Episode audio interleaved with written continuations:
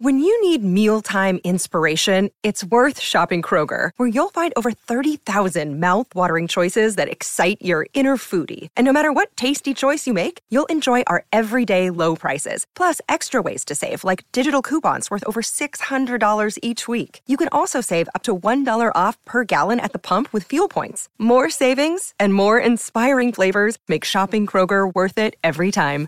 Kroger, fresh for everyone. Fuel restrictions apply.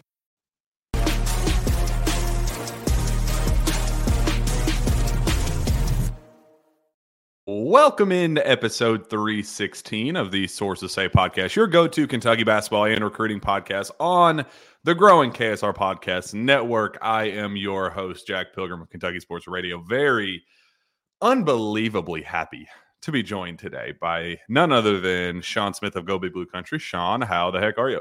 You, I'm, I'm much better than what I was a week or so ago, and you know we talked earlier in the week about about the win against Ole Miss, but but this was one that really gets you back feeling good about what this team can be when it matters most. And it, it, had to get one in that environment. And it got it in an environment where no one really expected them to, other than you. But uh, I don't think anyone watching college basketball on a national level really thought Kentucky was going to go into a place where it's practically been impossible to win for years now. I mean, three losses at Neville Arena in three years. I mean, 43 and three is just an uh, absolutely absurd home environment that there is a reason why it is considered the best home court advantage in college basketball arguably. I mean there uh, you know lawrence and obviously at rupp at its peak you know that there's an argument there. But i think on a game by game basis on a tuesday night at 9 p.m the peak of auburn basketball in that environment is is up there nationally pretty pretty firm consensus that they're at least in the top three top five. Um, so Let's talk a little bit about that. Obviously, 70 to 59 victory down on the plains. Uh, Stephen and I got there Friday afternoon. Um, we saw obviously the 40 point just curb stomping that they put on South Carolina two days before that. Um, immediately left to set up their Pearlville tent city. It was, you know, they they tried to minimize the matchup by saying, well, uh, we do this for everybody. This isn't a we were there, we saw it. I'm here to tell you that this was the the Super Bowl of all Super Bowls. They could not have gotten more invested in this matchup and excited for this matchup. 72 hours out where tents everywhere across campus with food trucks and they set up a big projector screen with Mario Kart and they had poker tables set out and I mean the all in investment, you know, students skipping class to be a part of this. Basically, Big Blue Madness camp out at its peak. We got that on a Wednesday night in the right in the middle of a of of SEC play in, in February. They did their part. The fans did their part. So for Kentucky to go in, given the hype, the college game day, I mean, there was a line wrapped around the building when we got there, uh, and just the excitement, and the buildup, and just the hype. Auburn the Auburn fan base was looking for any reason imaginable, Shawn, to bring the roof down, to to to kind of prove itself on the big stage of, you know what, we're going to dethrone Kentucky basketball as the king of SEC of the SEC today. Like it kind of had that vibe going in. And the most impressive part of all this, I've already re- rewatched the game twice. The most impressive part of all of this, Sean, was every opportunity for the crowd to kind of take the game over and and shift the momentum in a way that a young Kentucky team probably had every reason to kind of let go of the rope. They just had a response and a punch back every single time. I mean, even it wasn't just in the second half where it was kind of got down to five a couple times, and uh, you know Antonio Reeves hit big shots. But even in the first half, when they were kind of wanting to go into the half, okay, let's throw out the the ugly start get down 11-2 let's claw back and you know they got it down to you know got it down to four. And there was a moment there where it was like okay this is the time to kind of have the crowd take over. And kentucky responds with a big three pushes it to 10 at the at the half and just really never allowed that fan base to take the game over the way it's it has proven it's capable of doing and did i mean literally 72, 72 hours before uh, against at the time an 11th ranked south carolina team. So shawn this team's ability to go in in what could have been an all-time atmosphere and make it kind of an overrated like uh, it was funny Steven after the game said is it just me or is this kind of this venue kind of a little overrated? Was that crowd a little overrated? Well Kentucky made it overrated. And I think that was that was such a cool thing for this team to be able to go in and do given the circumstances of the you know the statement needed when it needed.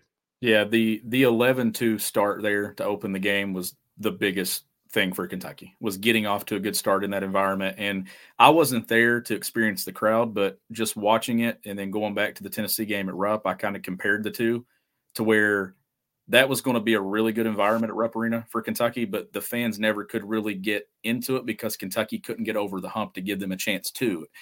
It seemed to be the same type of flow for Auburn. They they would get it to four or five, but then Kentucky pushes it right back out especially in the second half. Every time you thought Auburn was going to make a run, Antonio Reeves made a shot, and we'll get into that.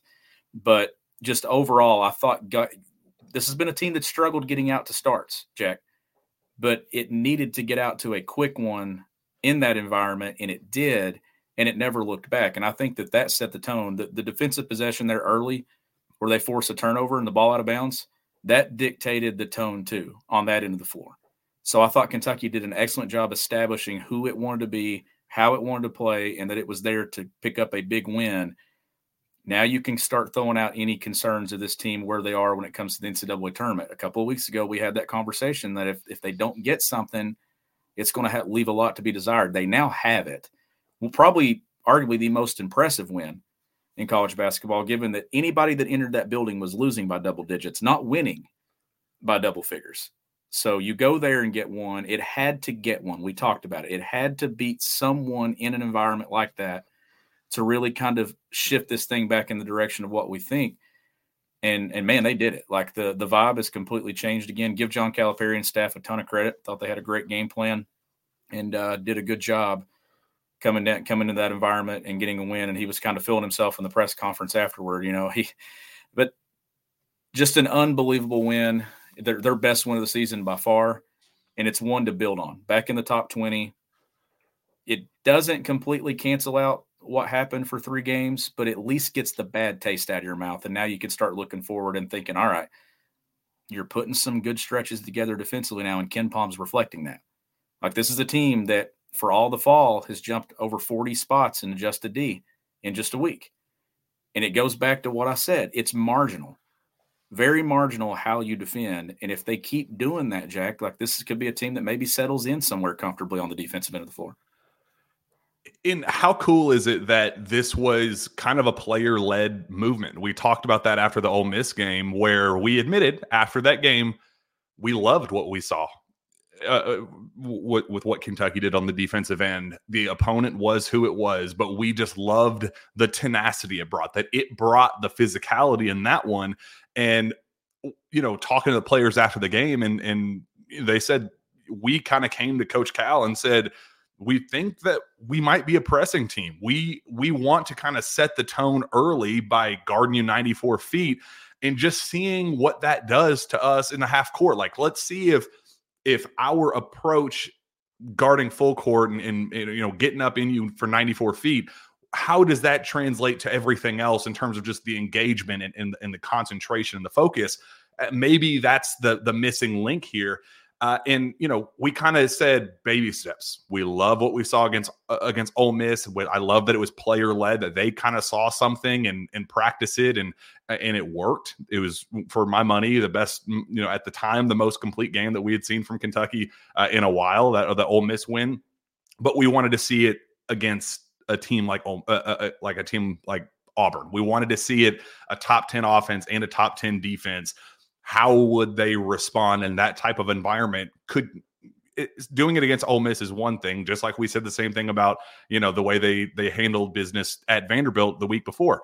That's one thing. It's a good thing. You you never apologize for SEC wins, but you had to show the same growth in that environment against that opponent. And for them to go out, throw that first punch, get up 11 2, but dig in defensively and come up with stops and just have the physicality and just bring it. Shawn, they brought it in a way that we have not seen this Kentucky team do all season long. We talked about that fork in the road after that three game home losing streak where we kind of said this thing could go south in a hurry if they don't figure something out. Just they, there has to be some type of improvement on that end, or you don't want to talk about that possibility and what the other side of this could look like. But the two extremes of this team could either miss the tournament entirely or win the national championship was the widest gap in college basketball and that's it was it was frustrating because you knew that it had that potential but it could also have the have the potential of, of sinking uh, you know the ship sinking in a hurry so for them with their backs against the wall given the circumstances given the situations leading up to it for them to go in and throw that punch i mean man that was that was the defensive effort all around from start to finish the first complete 40 minute performance on the defensive end that we've seen from this group uh, all, all season long yeah, and, and you mentioned it a moment ago, baby steps. It, it you're not going to when you're defending the adjusted defensive number of 124 in the country, you're not just going to jump overnight and be a, a, top five, top 10, top 20 defensive team in college basketball. But it comes down to breaking it down into segments. And I, I've been about that from start to finish the season to this point. How are you defending in a sample size of four to six games? And now you've put two back to back and when you jump 40 plus spots in adjusted D, you are defending like one of the best teams in college basketball in that two game sample size. So now it's about building on it for game three, game four, and let's look back on this thing here in another week, week and a half, and then let's dissect the numbers of okay, you got to win six in a row to win the NCAA tournament. What is this team defending like against good teams? Because this is a good stretch coming up. You got Alabama here in a week, you got LSU. Like there, there's some tough games coming up. But the biggest thing about last night or not last night, Saturday night, is it gets you back in the conversation of getting out of Thursday in the SEC tournament. You're back in play for a top four seed in the league. You're actually back in contention to win the league regular season. You get Alabama coming to town here in a week eh, that you can get a chance to, to get a win there. It's at least put you back into good territory. South Carolina having some slippage after the loss at Auburn, and then they blow the lead against LSU. So you want to see Kentucky take care of business here in a few days, but it's at least put itself back in the hunt and seeding too. Like this could be a situation where you see Auburn and Kentucky kind of flip when it comes to seed lines here pretty soon if Kentucky continues some momentum. But just getting a win in that environment and then leading for what 38 plus minutes. Not a didn't trail for a single single second. 38 39 uh, time leading, 121 tied, zero trailing. And and the points off turnovers too. Like even though the what was the overall turnover numbers? You have the box score there. Was it like twelve to eleven, it, or was it anything? Or how how many turnovers did Auburn have? It was 12 for Kentucky and uh, yeah, 12, 12 11 um, differential. And then the points were what? Uh, 70 50, uh, like points off turnovers, 23 10. All right. So that, that means Kentucky literally scored off every single Auburn turnover. That is sick. That's that's what that and when you look at it like that, yes, the turnovers are the same. And this this goes back to my whole offensive rebounding thing. There's always a number that you look at to see where did you really dictate what you did against this opponent. You look at those numbers even, but the points off of are nowhere close. That was a significant thing that Kentucky did, and that's taking defense and turning it into offense, which is what has been missing for this team. You have a good offensive team, that was just doing it on the offensive end of the floor, but they weren't creating opportunities to get out and do it. They only scored 70 in this game, but it needed those defensive starts to turn into transition opportunities. Antonio Reeves hit a big in rhythm transition three in the first half to push it out to nine. Moments like that. And that's the biggest thing about his performance to me. It wasn't the most efficient. I believe he settled in eight of 20. Mm-hmm. Three of six from three. Three of six from three. Missed a couple of free throws. Now the three of six from three is efficient, mm-hmm. but overall, it's not his most efficient game. But it's not about the efficiency in this one. It was about the moments when the shots came, where they came from, and how Kentucky needed them to continue putting Auburn away. Those were big boy shots. That was an All American type performance, just given the moment, not the overall box score. It was did this guy rise to the occasion and make shots when you need him to? And he answered the bell there. And how funny is it that his reputation up to this season, I think, I think going into this year, and I think it, it's because some of the loudest, biggest moments, he's gone quiet, and obviously the Kansas State game kind of left, you know, a bad taste in some people's mouth, and he kind of had that reputation. but more often than I think this is the ninth game, true road game that Antonio Reeves has had 20 plus uh, since he arrived in Lexington. Like this dude has just guts, like guts upon guts for him in those moments. And like you you talked about that in transition three to put it up nine, like that was probably like the sixth most clutch shot that he hit. But like that was also a tone setter. The tone Antonio, ha ha ha. But the, like there were four or five different moments in the second half by himself where it was just down to five, hit a three, down to five, let's get a driving layup. Like it was just little chips here and there that that you go, dude, th- this guy, he is the anchor of this team. And I love, love that Cal kind of in the midst of of kind of grandstanding performance that uh, we'll, we'll talk about in a minute after the game. But it, just addressing that Antonio Reeves is a pro. Like we know that he's an All American. If you don't see that as a national guy, you're wrong. And you probably just need to be watching him more closely because everything that he's doing up to this, this point in terms of consistent overall efficiency and production, you're not just you're, you're just not going to find it anywhere else in college basketball. He has lived in that 16 to 25 point range all season long with some outliers to you know the the the, the greater end. Cal singling him out and saying, yeah, he needs to be in the national conversation for some of this stuff, but he's also a pro. This is a guy that came in as a, tr- a true catch and shoot guy that really didn't have a lot into his game.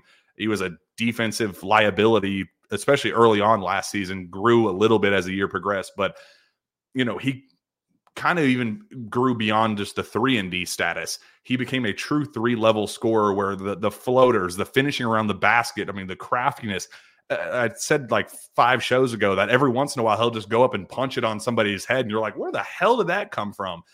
Just his ability to just kind of stack these efficient, productive games.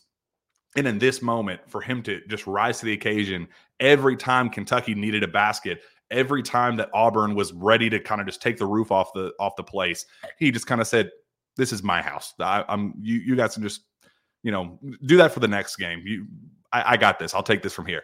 Just awesome, awesome, awesome performance for Antonio Reeves, who is, a, a, I think, a draft, clearly a draft guy. I, I think um, when we kind of look back on this, he's probably firmly in that second round range. But I, I don't know how you're, if you're a, a draft a team drafting in the late first round that you don't look at what Antonio Reeves is doing and saying, you know what, that guy can impact winning at the highest level I want that. I want that fit on my team because I think he's going to be around the NBA for a very long time. I think he's I think he's got the goods. I really do.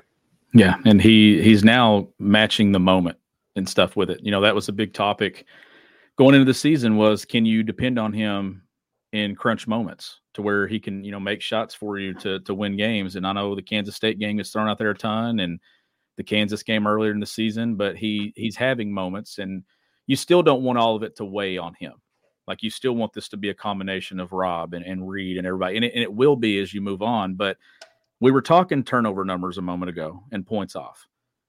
You can look a little bit deeper here too. Offensive rebound numbers. You know, I, I talked to you all in the group Saturday night that it was getting late in the game. I was like, there's only one area that concerns me. But then when I go back and rewatch the game, Auburn had like four offensive rebounds on one possession where it was just playing basically tip ball at the rim. They missed a couple of threes, but dig a little deeper in the offensive rebounds. You lose the number overall. Auburn grabs 14, Kentucky gets 10, but go look at second chance points. Kentucky gets 20, Auburn gets 10. That's another situation where Kentucky scored on basically every single offensive rebound it got. So when you're over, you're looking at numbers overall and the points off turnovers, the second chance points, you may have lost it when you had more than they did or less, but you made the most of your opportunities where Auburn could not. And that's growth to me in that area. So that you, you kind of look at those two areas of the game and you see in Kentucky 18 to 24 at the free throw line and stuff in a, in a tough place to play. Like, didn't shoot a ton of threes. We didn't see the 25, 26, 27 three point attempts, but the ones that Reeves made were massive. And I think that that's probably the the big takeaway here is just how Kentucky was able to do this and win a game by 11 an environment where people have been getting beat by 40 and getting beat by 20. Like this for where it came and how the fashion that it came in, this was one of the biggest wins of the last five years in this program.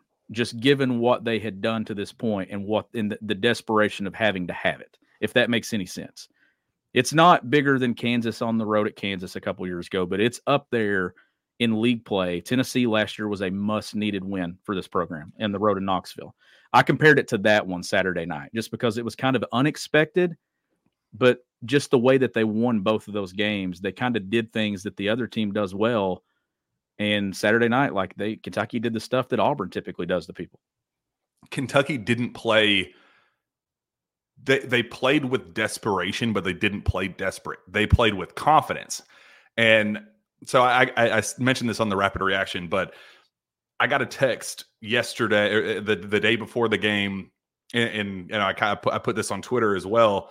Um, I guess it was in the hours leading up to the game. I woke up I woke up Saturday morning and was like, man, this this game just has this weird vibe of Tennessee last year going to Knoxville as a 10 and a half point underdog, where everybody in the college basketball world was just watching watching for Kentucky's demise, like waiting for that moment of okay, again, like the dethroning thing, like that this is not, you know, a team with as much talent as imaginable that Kentucky has not living up to the hype and this could be a kind of a breaking point moment of the season where things really start going downhill um, in the the statement win that that it needed. It just had that vibe of man.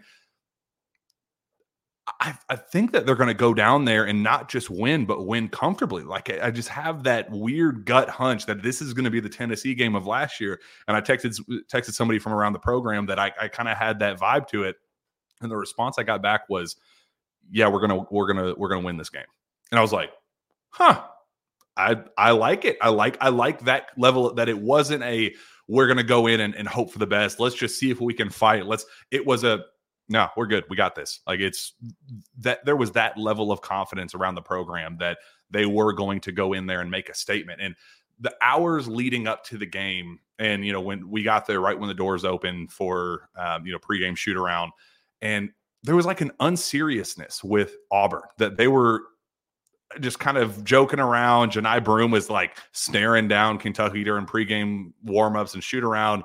10 minutes left before tip off. They were launching half court shots and just like it was watching them kind of go through their routine. It was like Auburn. Auburn is not taking Kentucky seriously. They they think that they're going to steamroll us and not even really have to try for it. And Kentucky just had this sense of locked in and engagement that it kind of you I, I felt confident waking up that something was weird about this matchup.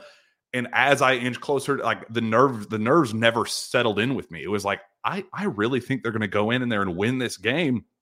And the, the then when the ball tipped off for them to tra- to take that mindset going in and turn it into an 11-2 win, I was like, not only do I think we're going to win this game, but I think they're going to kind of run away with it comfortably. And up 16 late. I mean, th- it was never close. I mean, this was a a an opening tip to final buzzer beatdown, even though the the the score differential is only 11. Like that was a beatdown, and just the the moments, the statements in those individual moments where you, this is the blueprint. Like this is the one thing that we they just had to see it. It's it's one thing to say well, you know, if they just do this, if they just lock in defensively, well, you know, it's kind of between the ears. Maybe they're not fundamentally flawed, but they just don't have that, you know, something tangible to hang on to to say this is how you guard, this is how you defend at the highest level against an elite team.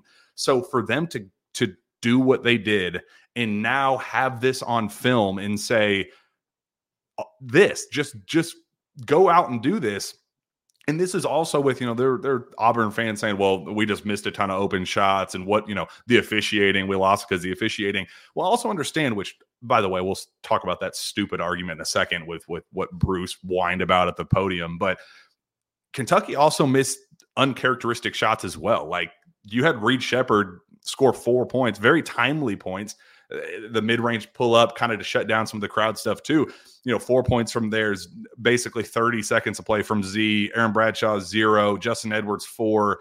Uh, I mean, D, you know, DJ still one of six shooting eight points with four turnovers. Like Kentucky played a flawed game as well, but still dug in and kicked Auburn's ass. Like it was an ass kicking, even with Kentucky not playing its best either. So uh, it, it, was just really funny how Auburn kind of changed the the narrative from well we we lost it you guys didn't come in and beat us we lost this and the, the refs cheated for us it's like understand that that Kentucky has been able to play this level of basketball and we've seen them play national championship level basketball offensively, but now they have something tangible to hang on to a blueprint moving forward on the defensive end. That's kind of a scary predicament for for for the rest of college basketball. We can kind of meet in the middle with offensive growth and defensive growth. I, I like I like this team's chances down the stretch. And, and now, to me, it's about getting to Saturday. Like, get through this midweek game because Saturday, to me, Jack has a chance to be a really, really good environment.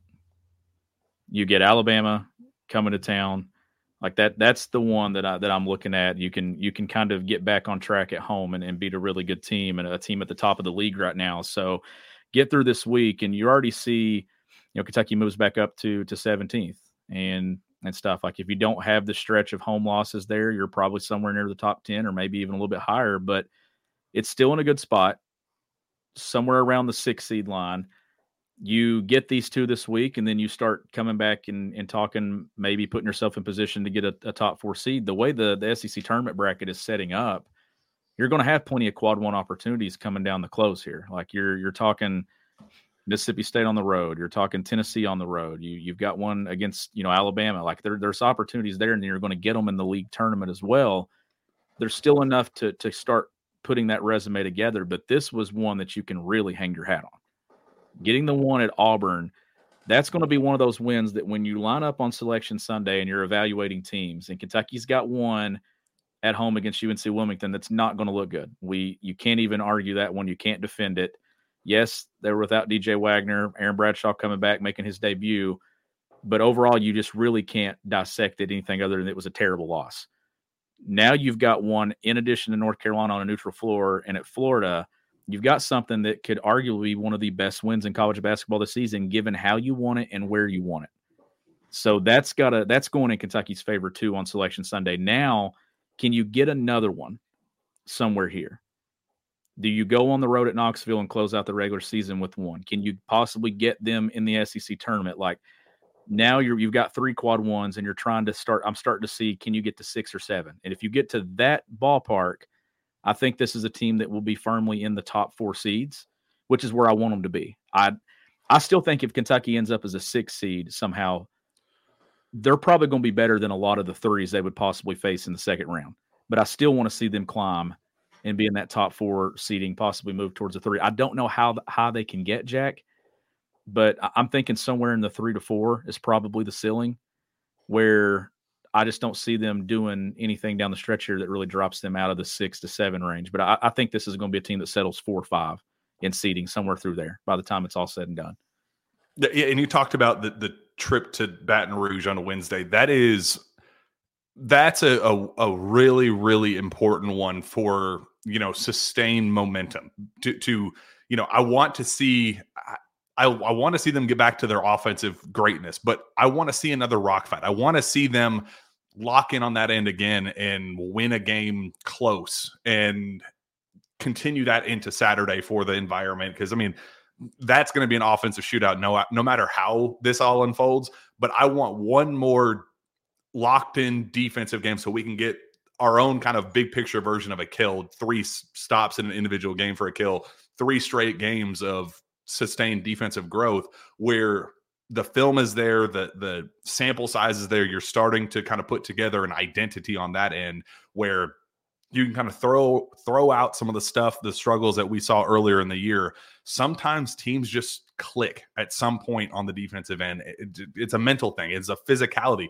They learn how to win in different ways. Where it was, you know, Kentucky made four three pointers and one going away. Like they learned how to win in different ways, and that's kind of a championship identity. That's how you start building the the big sample size of okay, here's what they are offensively. We know that they have all those things, but what can they? What can their ceiling be defensively?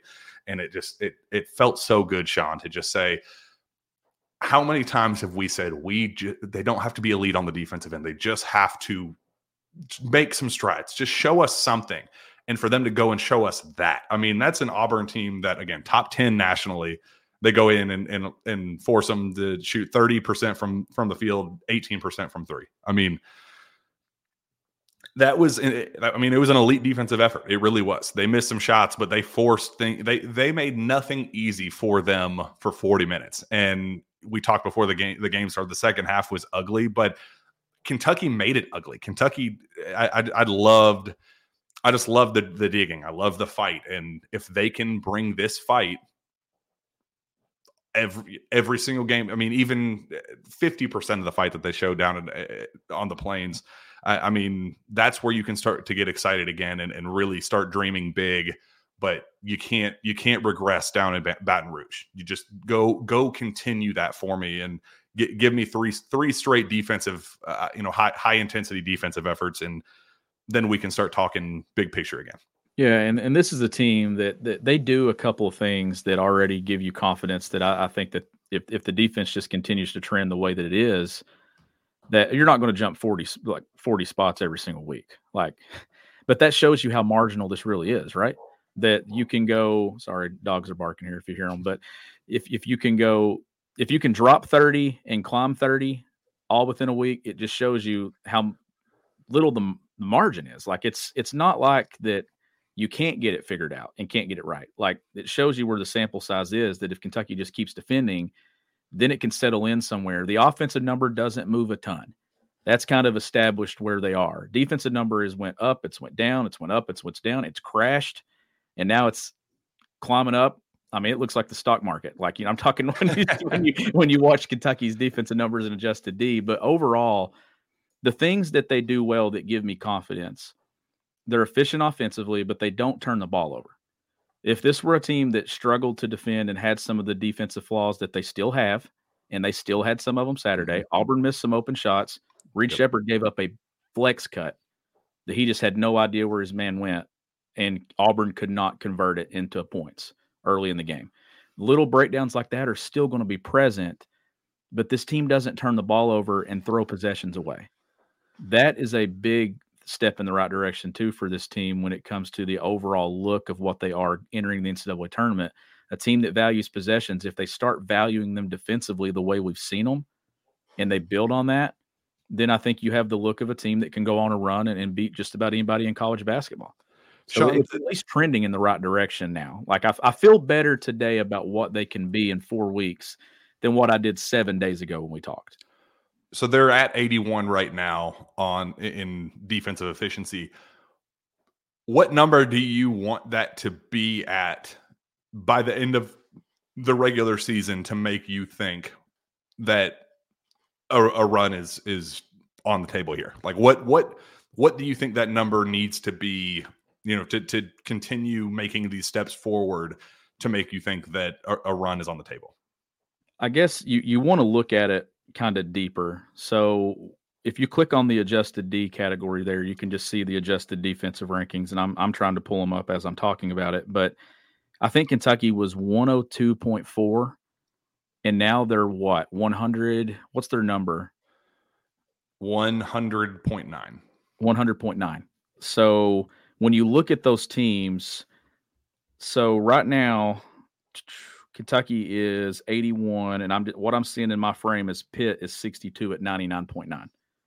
So the jump that Kentucky just had, if it has a similar jump again from just one game, you could jump all the way into the top 60 in that number. So that that's what you kind of look at. But then there's then then you start to see the teams that are really defending, and it's going to be hard to get to where Wake Forest, UCLA, and those teams are in the top 30. That's tough. That's that's a pretty steep climb to me, it's about getting in the top 55. If I see them start getting towards that, then it's not 55. It's 55 for the overall body of work. But what is it in the in the week span of 2 to 3 weeks? It's probably top 20 in the country.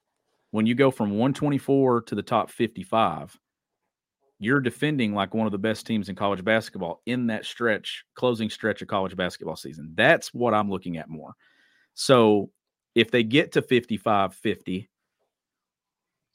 it's really probably top 15. And that's what we're going to continue to talk about on the show the next few weeks. And that's how I want to weigh this and view it is it's not necessarily the overall body of work. It's more so what are you doing in the closing weeks, getting to the point where it actually is what do you do? Are you winning or are you going home? Because if you remember the matchup against Providence last year, we talked a lot about offense, and Providence was actually trending in the opposite direction late in the season. Even though their number was here, they were actually I, I think it was the offensive side. It might have been defensive, but there was one side that it was this number, let's just say 50 or 40, but they were actually performing at like 140, 145 over a 10 game stretch. And it kind of reflected it in that game. That's what you want to see. So is Kentucky sitting at 55, but are they actually defending like a top 20 team? And that's all that matters. I believe Baylor in their 2021 run closed out the regular season at 45 and then won the title at 22. So they were the second best offensive team nationally, which I think Kentucky is still in the ballpark there. Obviously, they're, you know, one of the best offensive teams nationally, but you know, that's kind of a similar similar vibe of what I was saying. Like just and, and that was also why it was so alarming when they went through that stretch and why we said we're not giving up on this team, but the red flags and the sirens are starting to go off because they are trending in the wrong direction with no real sign of recovery. Like we didn't have anything to hang on to that said, ah, there's gonna gonna be the breakthrough moment. That's what that's what it looks like. What a, what a good defensive effort with this team would look like. We hadn't seen that for any semblance of a consistent stretch at all all season long. So it's just about the baby steps forward. That's why I love the jump from Ole Miss to to you know Gonzaga to Ole Miss to the last week of defensive basketball to to Auburn is is just so refreshing and and just that's what you need. That was the one thing that we were missing with this team. I'll take the offense. I'll trust the offense down the stretch. I, I don't care if I, I feel confident about that group. We just had to have something tangible on that end on the defensive end, and we have now gotten a two two game sample size of it. Now we got to make it three uh, down in Baton Rouge. Uh, Shawn, a couple couple other takeaways. Do you, do you have anything else before we want to move on? Yeah, I was just going to say this. So, uh, you know, I, I, hope people get on KenPom and kind of look at what I'm talking about and what you're talking about as as they listen to this episode. So if, if you don't, you know, just pull up kenpom.com and you can see the adjusted D numbers just by clicking on adjusted D at the top and it breaks it down, you know, top all the way to the bottom where they're ranked. But the mar- Another day is here and you're ready for it. What to wear? Check. Breakfast, lunch, and dinner? Check. Planning for what's next and how to save for it? That's where Bank of America can help. For your financial to-dos, Bank of America has experts ready to help get you closer to your goals. Get started at one of our local financial centers or 24-7 in our mobile banking app. Find a location near you at bankofamerica.com slash talk to us. What would you like the power to do? Mobile banking requires downloading the app and is only available for select devices. Message and data rates may apply. Bank of America and a member FDIC. Margin, Jack, like Kentucky right now, you know, 100.9, 81st. The 71st team in that category is 100.5, and that's Minnesota. Like that's not a wide margin at all. Like if you if you defend well for this game in Baton Rouge, you can have another double digit jump in KenPom so that that's where we're coming from that this thing that you don't have to be elite you just have to continue to take steps towards getting better all that into the floor and then the number kind of looks what it looks like but we'll be able to break this thing down in a sample and a segment here pretty soon and kind of dive in and i'm, I'm trying to get it to five to six games because two two is a small victory. For this team it's probably a large victory because we hadn't seen them defend at all but overall as a coach you're looking at it a week by week basis back to that C word that I keep using consistency. You want to see it carry over. It carried over to Auburn big time. Now you cannot go and lose a game that you have to win. Like these are the ones you can't slip up in. LSU, Vandy, those opponents you can't slip. There, there cannot be slippage there. Those are the ones that crush you in resume. You got to go and beat them.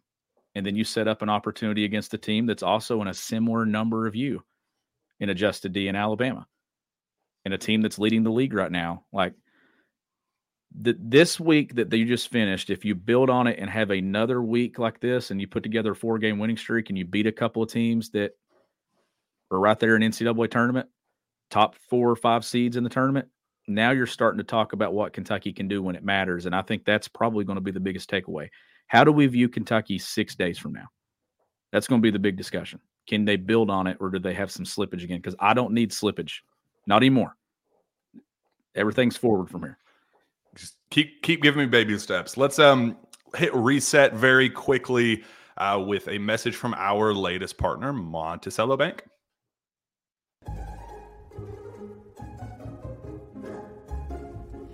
Well, hello, Cindy. A lot of banks are changing hands these days. Not Monticello. We've been building relationships since 1895. And with each passing year, we've grown. Hello, Cindy. Hi. And expanded our services to meet the needs of the communities we serve. Aren't you forgetting something? Monticello Bank, Equal Housing Lender member FDIC the Sources Say podcast is also brought to you by Andy Luedecke and MyPerfectFranchise.net.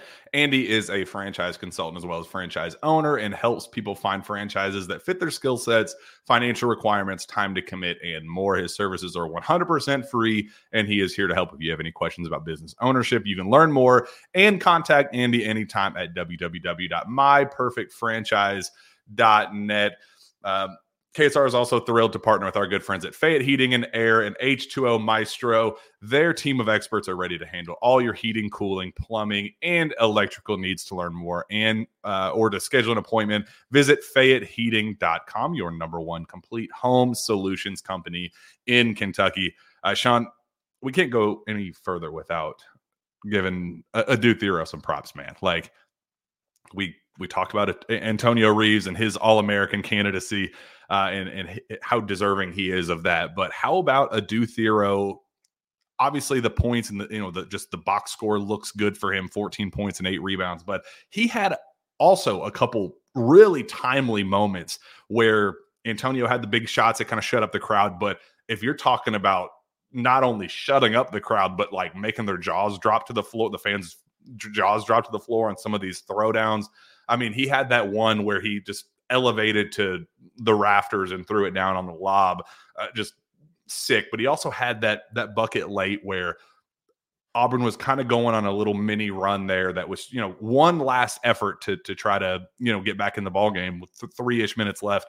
Uh, and and Adou came up with a big big dunk, uh, you know, baseline dunk and just I mean that ended it. Uh, he he sealed the win with with that that ba- that baseline dunk late. So it, it feels like Adou in the biggest moments this season. He had the Kansas game. He had UNC with the blocks. He, you know, even performed well, uh, big picture with uh, the Tennessee game. They they lost, but he had a really solid game.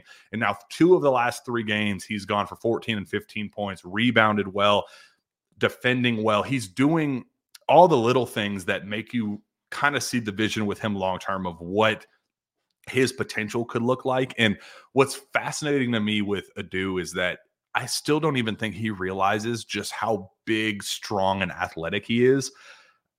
Like he feels just like a hair away from being a legitimate superstar. Like he he feels like he's trending in that direction and having those moments while still kind of flailing going up for, you know, contested layups instead of just bulldozing through and dunking over somebody like he's clearly capable of doing.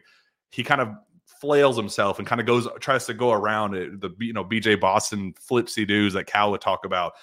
Adou Thiero feels like he's a a half realization away that you know hey I'm the biggest strongest most most athletic guy on any floor that I step on from being a superstar we kind of got the vision of that down down on the plains, and and he had an, some unbelievably timely moments that helped seal the seal the um, very impressive victory.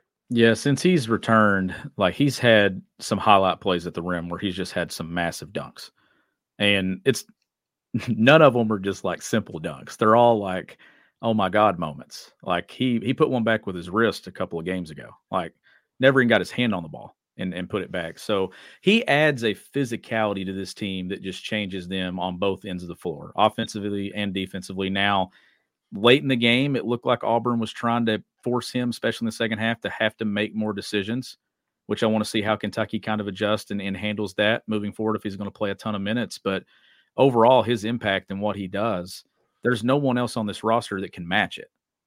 And that's where his value lies. If there's a lot of guys on this roster that are similar, that they do some similar things. They they shoot it well, or they handle it well, or they do this well. He does a lot of things that other guys just cannot physically check boxes off in categories. The physicality side is the biggest one, and he just brings an edge about him. He's getting better and better, Jack. Like this is a guy that I don't even know how much in his mind he actually thinks about the NBA on a daily basis because he seems he seems to be your typical college trajectory guy, and the guys that Cal hasn't really had here. But his development over the course of last year to this year, and even the development this year from beginning till now, it's been really impressive. And he's a guy that Kentucky needs. But then you talk about the rotation that Kentucky put together. He's finally settling in and playing about seven guys and the minutes reflect it. And I think that when you look at this, you get a rhythm and you get some consistency on both ends of the floor, especially defensively. And you're starting to see Kentucky defend at a better clip. And I don't think it's a coincidence. It's because they're playing fewer guys. And I think you're settling in on a rotation, and that establishes who you are in an identity. And you don't have as much shuffling. Even though Trey's out, you didn't shuffle a ton Saturday. You found out what you wanted and you stuck with it. And I think that that was a big credit to John Calipari for doing that. And, how interesting is it that I guess that was something I was keeping a close eye on, and part of the reason why I was kind of so upset that Trey went down with his second injury that he had just gotten back with a back and then you know suffers the shoulder. It's like, damn man, because going into that game, I had heard that Cal said sorry, we're not playing the politics game anymore. We're going small. We are cutting the rotation, and it is what it is. We're going to play these seven to eight, you know, playing these eight guys with AB being the ninth, and Z is out, Jordan Burks is out. You know, we we love you. You know, Cal kind of went through his have you over for breakfast. You can spend the night at my house, but we got to we got to roll with the guys that are going to you know contribute to winning right now. And when Trey went out 21 minutes into this plan uh, at, against Ole Miss, I kind of had that moment where I was like, damn, right when we kind of had that that plan of we're we're tightening things up, we're rolling with this rotation down the stretch. With Trey out, you kind of have to adjust with that. To this staff's credit, they kind of looked at that and said, "Eh, Trey's out. We're still going to roll with with our seven. And AB had three minutes. Z technically had one, but really it was 30 seconds. And Jordan Burks just kind of played some spot minutes uh, with, with Adou out and and you know Justin replacing re- replacing him. But the core rotation was seven, and Ugo emerging 36 minutes, seven points, three or three shooting, 11 rebounds, couple blocks. I mean, Ugo, Ugo was terrific for where he came from when he su- decided to return in the first place, then suffered the injury, then came back and was, you know, he will admit. So all this stuff that we said about Ugo going into the year about how he was behind and how we didn't know the fit, Ugo has said that like four or five times now, where he said, I didn't see a role for myself on this team. I was at my all time low in my basketball career of going, man, I might not just be good enough to be on this team. I don't know where I fit because everybody else is clearly better than me and their roles are carved out. How do I fit into this mix? And for him to take that information and say, yeah, I might be on the outside looking in with this rotation and just say, you know what? I'm going to prove what I can do in the minutes that I that I do get and I'm just going to keep digging and keep taking those baby steps for him individually. And now he is the anchoring five. He has carved out that role for himself as Kentucky starting five and playing the best basketball of his life given the opportunity as well. So talk about, you know, next man up you know one man's uh, misery is another man's opportunity. The Ugo is the living, breathing example of that, and he was just as big of a of a contributor to that win. You know, hard fought rebounds, blocking shots, finishing around the basket, that one punch to close out the game. Uh, you know, to to win by double digits. Like he he he was really really impressive down on the plains, and and just starting to put together really really impressive stretches of basketball. Sorry if you heard me uh, yell at my dogs; they're going absolutely insane here. But uh, but no, Ugo to me has has been a guy that we kind of talked about it going into the season, Jack. Like he was going to be the guy that was getting back the latest, that it was going to put him in a position to make things really hard on him. But credit to him, he came in with the mindset and he adds shot blocking, he adds size, he adds, he's been rebounding the basketball. I never thought we would get to a situation. I'm just going to be honest this year where he was playing 35, 36 minutes on the road at Auburn. With three by Aaron Bradshaw, three minutes Yeah. for Bradshaw. I just never saw that ever being a scenario at any point. And credit to him for not just proving us wrong, but proving everybody wrong. And I think maybe even proving himself wrong too. And they needed somebody to just grab a hold of it. And to me, they don't have to be elite. It's just take control of it so this rotation can then settle in. And if it was Bradshaw, it was Bradshaw. If it was Z, it was Z. If it's Trey, it was Trey. They just needed some consistency and something to kind of settle in. And I think now you're starting to get some structure to who Kentucky is. At one point, it was just score, score, score, score, score, regardless of who was on the floor. Now it's some structure based stuff. And I think having a rotation is step one to getting it there. And, and they've settled in on one now. And I think that's probably one of the biggest storylines that's happened in mid February with this team is the shrinking of the rotation. And it's some guys out of it that I just never thought John Calipari would move out of it. I'm just going to be honest here. I thought Aaron Bradshaw would play minute after minute after minute after minute, given who he is, what his potential is, what he's billed as being entering the season. I thought there would be a lot of pressure to force it. Credit to Cal, he's not forcing it. He's given this team the best chance to win, and Ugo's given them the best chance the last few weeks. I I never saw it. I, I'll be totally honest. Ne- never thought we'd see that day come. I, I just three three minutes for Aaron Bradshaw. I mean that that that deserves. I mean that takes balls. So I'll be totally transparent. That that takes that takes balls. Given the connections, given the the politics, given all of that stuff, and credit AB as well because he's also doing a bang up job on the bench and not becoming a distraction given the role diminishing. Like it could have been really easy for that stuff to grow loudly and have it kind of become something and it hasn't. It like that that also takes some some ownership on his end as well to to not just assume the minutes are going to come because of what his name is and what his connections are and what his star rating was. Like it it you know he deserves credit as well. We we're not seeing the distractions. We're not seeing the outside influences you know make their mark. It it the group is good. That we're still even with the roles changing and the minutes changing, the the camaraderie is still where it needs to be. And I mean, shoot, Z played like 38 seconds and was still the biggest cheerleader on the bench and just Mister Rah Rah. Like, good for him. That that that's a really important thing, an underrated thing that I think. Um, I'll be honest, I didn't think that was possible going into this year. You know, considering how many influences are a part of this team and and just today's college basketball world, I just didn't think that was possible. So, uh, credit for all involved for uh, keeping it that way. I want to kind of go for it. You got to. What do you yeah, got? having some major issues over here. If, you if you wonder why I'm laughing, uh, it was my light a couple of weeks ago. Well, my mic just fell and I caught it midair. So uh, if, you, if you go back and you watch that and you see see me just kind of make a quick reaction, my reflexes still work because uh, I'm basically holding my mic in the palm of my hand. So we're going to push this bad boy out. we're we're all good. Um, let's kind of wrap this thing up with two a very weird press conference, very bizarre. Um, I mean, I guess it's not bizarre because it's Cal, and I mean, you know, that's that's who he's been for forever. But uh, he walks in to the. Did you did you see the video of it, Shawn? Yeah, yeah, I did. So he throws the door open and just sees this sea of media. And I mean, it, it's shoulder. I mean, we're packed in there like sardines. There's not an empty chair in the place. It's standing room only. I mean, we're all just sitting there. Door swings open. He just kind of has this like, ah, all of you humans that doubted me.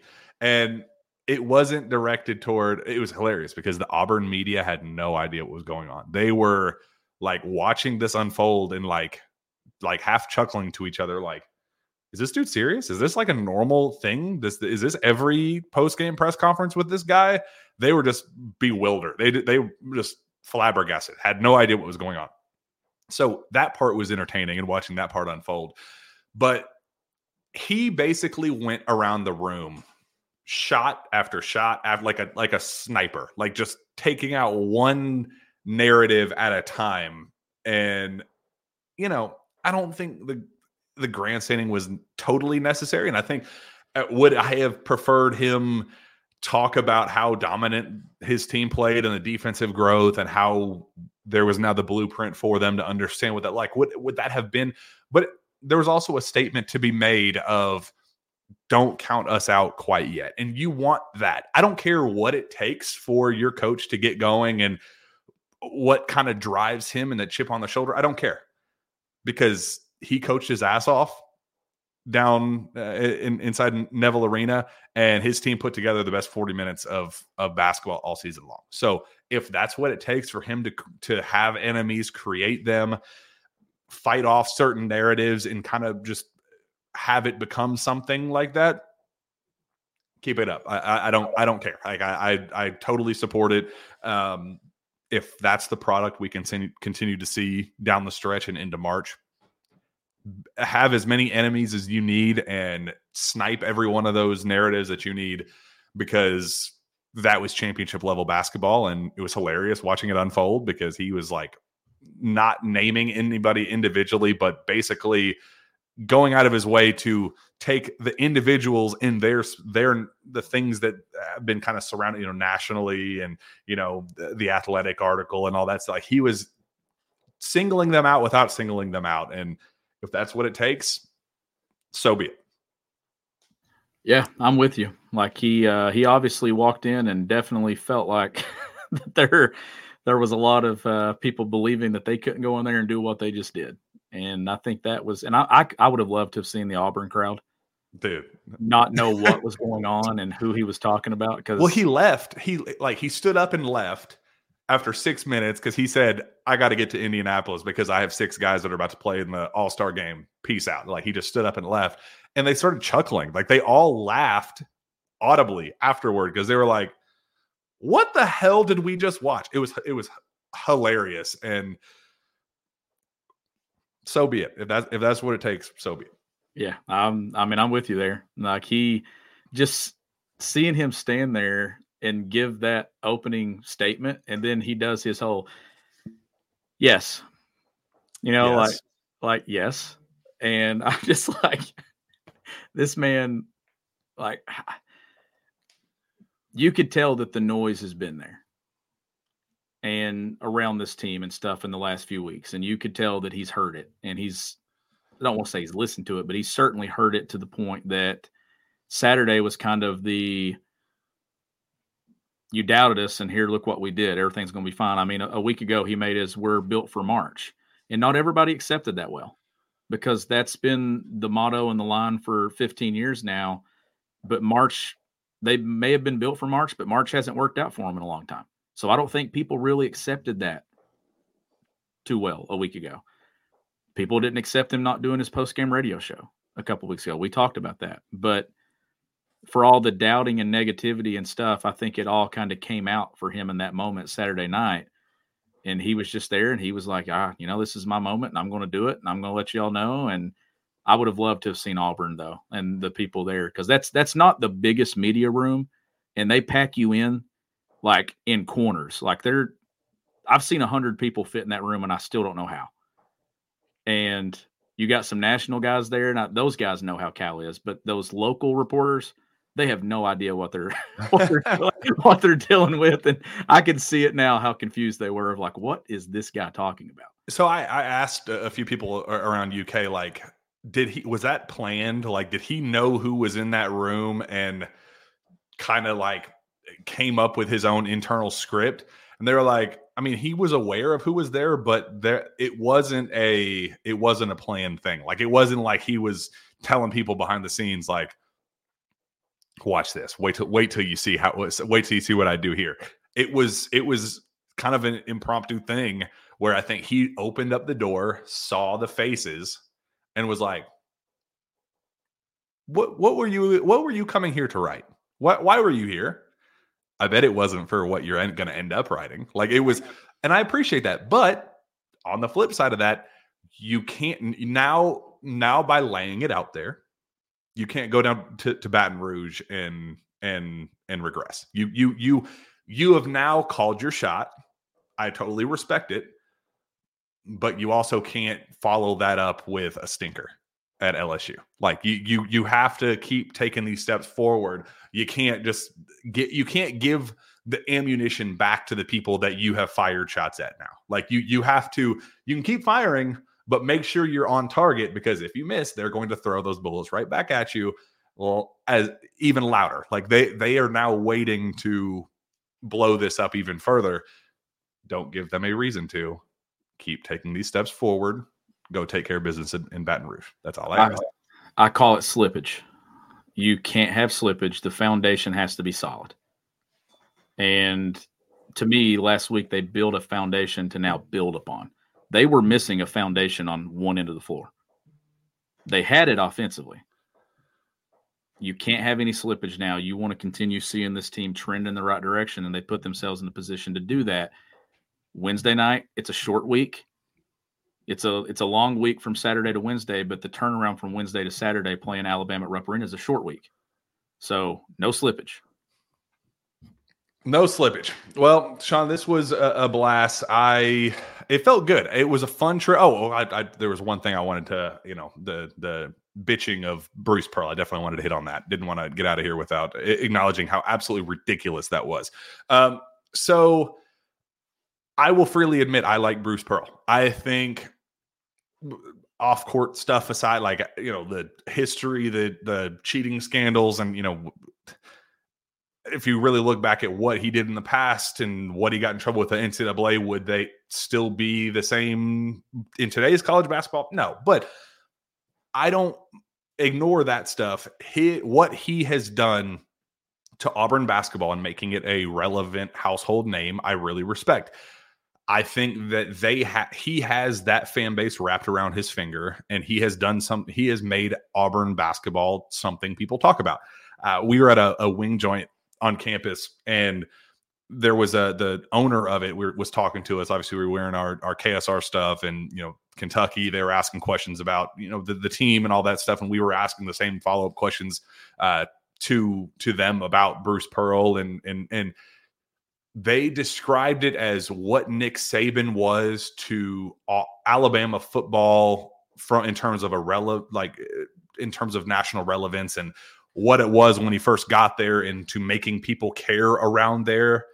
Obviously, it's not a dynasty eh, in on the plains, obviously, but the the fact that he has turned it into something people care about down there in ways that they never had in the past is impressive. I, I thoroughly respect it, and that's why I like him. He wears his emotions on his sleeve. He's a you know just big personality guy. I respect what he has been able to do um, down down at Auburn. What I don't respect is when you get your teeth knocked in because your team plays arrogant. They're going between the legs in transition and making stupid one handed passes and shooting half court shots 10 minutes before the game starts. When you have a team that is clearly unserious going into that game, don't blame the officials like a coward after the game especially when you lost the the the foul numbers uh, pretty handily and the free throw numbers like there was a pretty clear advantage in the two easiest things to look at in terms of how a game was officiated and who was on the receiving end of a well officiated game that favored your team. Like we could see with our own two eyes. And after rewatching the game, I got more pissed off about it because there were so many calls that I was like, that's missed. That was an obvious one that the, the, officials favored Auburn. It was one after. I don't think it was a well officiated game, but I think you you'd have to be blind to think that if there was somebody that was favored out of the two, that it was absolutely not Auburn. So for him to use that moment and he said some of the right things to start with. He said, "You got to give credit where it's due. We were outplayed. You know, uh, got got to give credit." Like he said those things, but then said, Oh, they were physical, all right. They sure were. In fact, they were so physical. There were a couple plays that I'm going to send to the league. Shut up. Like, dude, don't be a coward. T- t- you, you were being a sore loser. Take the loss and move on. You have a very good basketball team. Don't be a coward. Yeah, he and then he was very just animated on the sidelines too, which Bruce is an animated person, and it, it's it's the best and the bad of him probably. But Cal wasn't the guy crying any Saturday night. It was Bruce the entire time And you mentioned some of those passes and stuff, like the behind the back passes and stuff in transition. Like, I mean, they're look, there were bad calls both ways Saturday night. Absolutely. There were some touch calls that were being called both ways. And the second half was hard to watch and it was hard to establish a flow, which is why it was so important Kentucky had the lead at the half. Because even if the roles had been reversed, I don't think anybody was really mounting a comeback the way the second half was officiated on both ends of the floor. But you can't go into your press conference and, and cry and complain and say things like that. You can't. You have too good of a basketball team that can beat anybody in the league. That's one of the best environments in college basketball, but it also shows you the the magnitude of the moment. Even though Kentucky was number 22 in the poll and had lost three in a row at home a few weeks ago, it's still Kentucky, and Bruce was amped up for that opportunity, regardless of where Kentucky was. So that says a lot about Kentucky. My left Yeah. arm is going to be significantly stronger by the end of this episode. I mean, 30 free throws to 24 for you know, Auburn versus Kentucky. 16 fouls called on Auburn, 23 fa- fouls called on, on Kentucky. And and you know, even just the the box warning called on Cal when you have Bruce just yapping and yapping and yapping. Bruce was more focused on the officials than he was on the game itself. And you could see the lack of discipline and some of the the chaos that you saw with the team that they kind of needed Bruce to reel them in at times. But he was so invested in harping at the officials and be- making that become something bigger than it needed to be that he kind of left his team out to dry in so many different points. I was like, damn, he is he is on one with the with with the officials, and they let him just be berate them and then he still has something to say afterward. Dude, You are on a struggle bus of all struggle buses today. I'm I'm having some slippage myself here. So. oh well, uh, but before your your arm falls off because you're trying to hold up your arm, Mike Mike arm for the- the rest of the show. Let's go on and get out of here, um, so I can not blow a gasket and, and have an aneurysm about how uh, Bruce Pearl was a, a whiny baby at the end of that. So uh, great win, man. I, that was a blast. I, I love the environment. I love that it wasn't a next level environment because Kentucky decided that, and that was an awesome thing for them to go do. They went and and got the statement win of all statement wins, something they needed. But all eyes are on Wednesday. Got to go win uh, down down in a tough. Quad, kind of sneaky, tough quad two game uh, in in Baton Rouge and against an LSU team that has some talent. Um, got to win that one. Got to just figure out how to keep keep stacking these solid defensive performances together. Go go steal a win down there, and then let's uh, push all of our chips in on Saturday and see see how uh, things unfold against the hottest offensive team in college basketball. I think it's gonna be a blast on Saturday. Good, big, big, very important week for Kentucky moving forward. But they answered the call last week as well. So um, nothing but positive for me, Shawn, as we wrap up. Yeah, and you can follow me on Twitter at GBB Country. I'm going to get that out there before this, before this mic ends up in the floor. Look at this. at least you're not in your car. Like that. At least, at least we're not dealing with Wi-Fi issues. At least we're not dealing with any other nonsensical. T- like at least we can make fun of you because of antics, not like a lack of content coming. So that was a blast, man. It was it was a lot of fun. Um, it felt good to drive home uh, with with Steven after a, a win for a change because I don't think we've ever come home from a road trip with with a win. I think I, I, was starting to think that he was the bad luck charm whenever we would go on these road trips, and then I would have to look like he's the he's the best of Kentucky fans and the worst of Kentucky fans because he is so unbelievably passionate. And every single drive home, like the game would end, it'd be a disappointing loss, and they go, "Damn, there's going to be eight hours of Steven just." Just not being happy and just wearing his emotion on his sleeve and it's gonna man that's gonna be a long car ride back. And i'm glad that it was it was an amazing like we we nothing but positivity and it was it was a great uh great well earned we deserved that for for a change. We we deserved a, a hard fought win down there. So shout out the cats for making that happen. You already know where to find shawn. You can find me on twitter at jack pilgrim ksr go subscribe to ksr plus. We're having a blast over there community building day by day. Make sure you subscribe here. If you're not yet why are you not? You are a fake fan if you are not subscribed right now. So make sure you do that. Like keep commenting. Appreciate everybody joining us tonight. This has been a blast. We will see you hopefully with a hard fought win down in Baton Rouge on Thursday night. We'll see you then.